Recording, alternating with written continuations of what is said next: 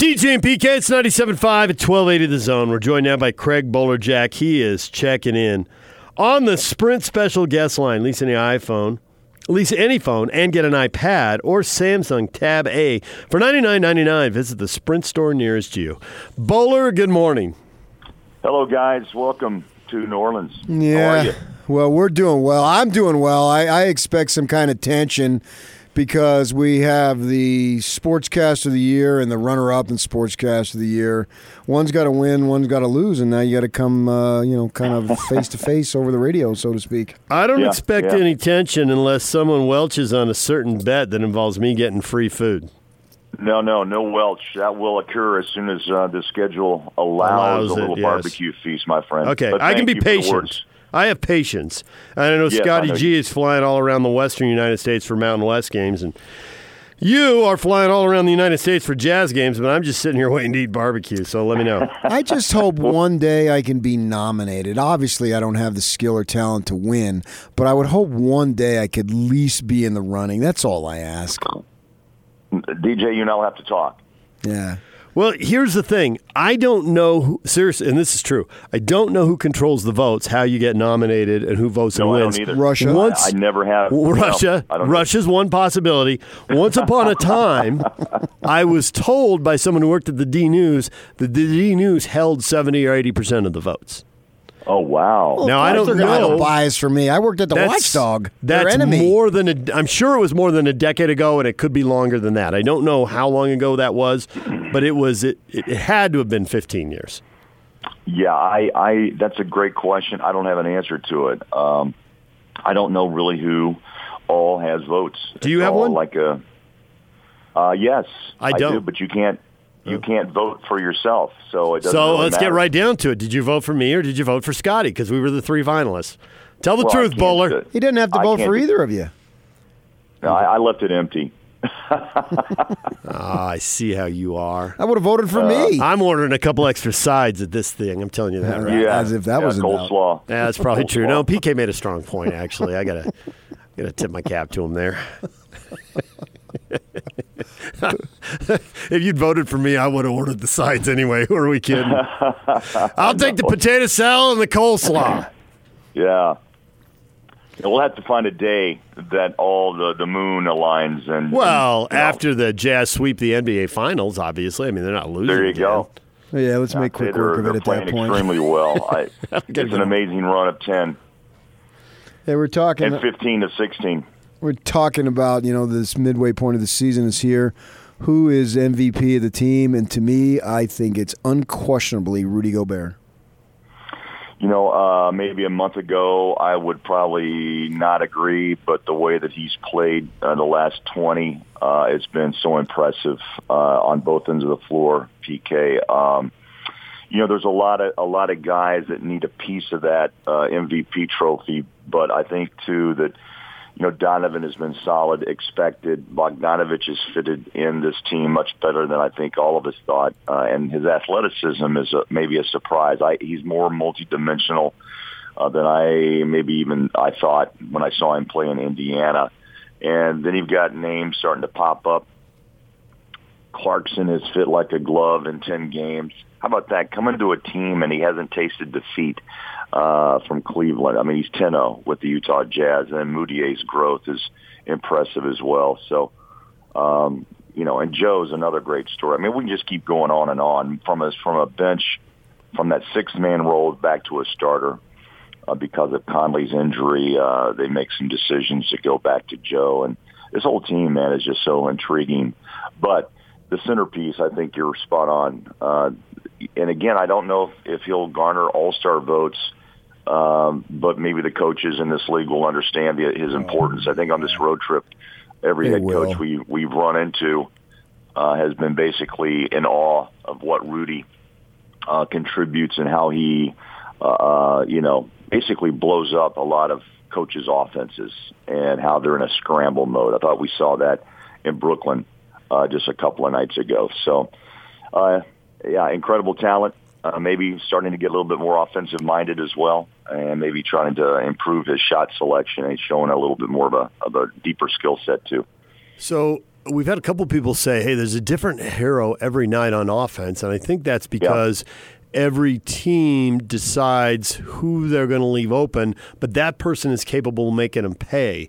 So if you just run the offense, and Joe always talks about don't you know decide what you're going to do, don't try to score a bunch of points, just make the mm-hmm. right basketball play on any given night. Rudy might be open for the lob, but they might be bringing a third guy into the lane, so there's no layup and there's no lob. So then it's which perimeter shooter is open and has a big night. It feels like they've got it figured out, but it feels like also there's always another adjustment coming. But I don't have any idea how someone's going to adjust to this when Rudy's going to make every dunk and there's four guys who shoot over 40% from three. It seems like there's nothing left for a defense well, to do, but hope they miss. Matt, yeah, Matt and I talked about that, and Big T and Alema. you know, we we got into discussion, and there, I think this is one of the most dangerous teams right now. And they, and you know, again, weapons uh, are aplenty. Uh, the Clarkson acquisition, Mudiay's growth, Georges Niang getting more minutes. You know, those are other guys that have three point ability, and George has proven that. And then there's Royce O'Neale that plays really uh, one of the better just young defenders in this league doesn't get a lot of accolades, you know, for scoring because that they don't need him to. He's he's a defensive specialist, but uh, can fire in a three point shot as well. So yeah, to your point, DJ, uh, I think it's a scramble mode for most defenses. And when the Jazz are on, and they are right now uh, with the perimeter shot, then it's an unstoppable offense. And then they also give you effort on the defensive end. Uh, it's it's a dangerous uh, combination.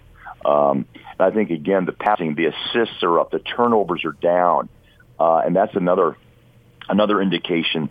You know, and I know it's overused, but connection, comfort, communication, use whatever word you know you want to describe it. but I think those couple of numbers there kind of indicate the Jazz are finally understanding how to play this game, uh, you know, together uh, with this this team constituted uh, and I think those those lat, those numbers, uh, especially the turnovers, they were they were getting ridiculous at one point earlier this season. Uh, you know, multiple turnovers on multiple possessions, and now it seems like they're just taking care of the ball and they know where to stick and know where to pass, and and they're hitting shots too, which makes a big difference. So when you speak of this togetherness on offense, which is obvious, you know, anytime you compliment Joe, he wants to punch you in the face. He just won't have it. It's all about it. Nah, it's all about the team and whatnot. Although I'm getting sick of him with the all shucks attitude when he's playing at this level because he's a bona fide NBA. I wouldn't put him at the level of a superstar, but you know, you can go the next level because he's Absolutely. right there. So how much of this cohesiveness uh, can be attributed to Joe's improved play. And we asked him about this when he was on the show, but he was quick to make sure that it's not at the expense of Conley. It's more about Joe playing better. Yeah, you know he won't talk about that, and he is. Uh, I know it's the all shucks, and he he kind of gets a little you know snippy with the media, and that's good, man. That's Joe. I mean, that's that's the way he likes it, and that's the way I think you know again motivates himself. Look, he makes the first three in Brooklyn the other night, and he, and he kind of glances over at the Nets, and you know gets teed up uh, shortly after. You know he likes to play with that chip on his shoulder, you know, and and uh, but he is a bad team. And I PK at 32, very few players that I can even think of ever ever improve or take their game up a notch, and that's where Joe Ingles is right now. Usually you have peaked at that point in time of your career. Maybe you're just playing kind of solid ball until 35 hits, and most guys are out of the league. But uh, yeah, it's an amazing story uh, that Joe Ingles continues uh, to improve, and he looked like he was. Um, I don't think he would admit it either. Uh, just not in, in in the moment. It wasn't his style to be a six guy. I think he's a starter. These guys give him opportunities to be a playmaker and he likes that as well. He loves to maybe get that ball into Gobert with the pick and roll and pick up. Look at his assists. I mean, he's nearly five a game, and that's crazy. I mean, you know, for a guy, uh, you know, of all the things that he does, but man, he just gets it. PK, uh, he's just a smart player, and I'm with you. Not at the superstar level, but man, I'd say there's nights that I would put him as an all-star. There's no doubt. He, he's multifaceted. I, I love watching him play. See, I think his improved play, and I think that the drop in turnovers goes back to the change on the bench. I think that guys on the other team were able to gamble defensively because the Jazz had a couple non shooters on the floor that you could leave. They were able to double because of that, and now you can't. And there's a guy wide open, and he can make a shot. And I think that's been the biggest change, and it's enabled Joe to play better because Joe couldn't score because there were three guys in the paint and they weren't leaving him. But he couldn't get assists because he was throwing the ball to guys who couldn't make shots. Yeah, now, Joe's no. not going to come on and say, yeah, my teammates really sucked. So I'll say it. They cut a guy, they traded a guy, they benched a guy. I mean, the bench is totally different. And it's not on any one of those guys, but the accumulative impact of putting three more scorers on the floor changes everything.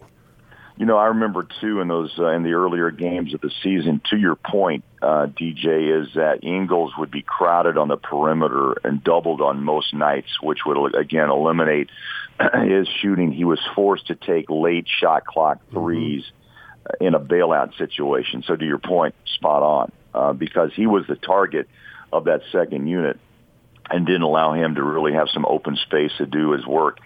Uh, and you're right with the changes in Clarkson's ability to move and to slash, along with Mudiay's uh, great improvement. Uh, you know, the bench has become a dangerous weapon for the Jazz, and they also blend those two, especially with the five, uh, the five starters. So, you know, out comes Bogdanovich or out comes Joe, and in comes Jordan or Mudiay. Donovan gets his rest, so you never really lose much. Uh, and the second unit, when they're on with Georges Niang and Tony Bradley, I mean, the blending's pretty impressive. You have to admit, and those nine uh, and sometimes ten with uh, Tucker, Rayjon Tucker, uh, they they just have speed, strength, and a lot of shooters, as you mentioned, and that equals a ten game winning streak. They've certainly been aware of that. The teams that they've been beating outside of the Clippers have mostly, if not all, been under 500. And obviously that changes over time, and it's going to change here very, very soon. Uh, before the All Star break, I think they have. Uh, Eight opponents that are going to be above 500, including teams that they haven't seen that they're right in the hunt. Obviously, the Nuggets, you throw in the Rockets there. So, how much do you think? And I don't know that they necessarily talk about it, but that they they actually are relishing the opportunity because if they storm into the All Star break, then it's like, yeah, we got your teams over under 500 that we've beaten, but how about these other guys too? And so they really make a statement in terms of legitimacy. Yeah, no, that's that's the next step in this whole evolution of this team. PK is the schedule. Earlier in the season, uh, you know, it was uh, kind of a heavy dose of Memphis, uh, you know, and and you saw Oklahoma City a couple of times and the Clippers. Uh, but now I think the real interesting test is about to come. But think about the confidence that they are building and they've worked out some of these issues. They've made the, the tweak on the bench. In fact, not a tweak. They made some major big decisions, by the way, to to trade, uh, you know, Dante Exum and let Jeff Green go. Those are big decisions and gambles, but they didn't have any choice, in my opinion, because they had to make something happen uh, to give the Jazz kind of a new life, uh, a, a new look, a new identity. And now the, the the schedule comes into play here, as you're right, before the All Star break. In fact, next week uh, when the Jazz get back, you start to finally see uh, the Jazz play Denver, right? You see them play the Houston Rockets. Have yet to play them this season, and so uh, it's it's going to be a test for the Jazz. And finally, the critics out there will say, "Yeah, this soft schedule, you should be winning." Well, okay but they're also dominating right now. So now the test is can you beat the elite teams, allegedly the elite teams, which the Jazz are now building to be one. Those are going to be great head-to-head uh, matchups. And I think those will answer those games will answer some questions that everybody's uh, kind of been pondering for the last uh, you know three to four weeks. By the time we visit with you next week, the Indiana Pacers game will be in the background and uh, have already been played. I'm curious because I always say this, and then PK always mocks me. Pros don't think like that. Do you think the Jazz, because they've lost, and I don't really care your opinion on this, but I know that you know the guys better than we do, and I'm really curious what you think they would tell you.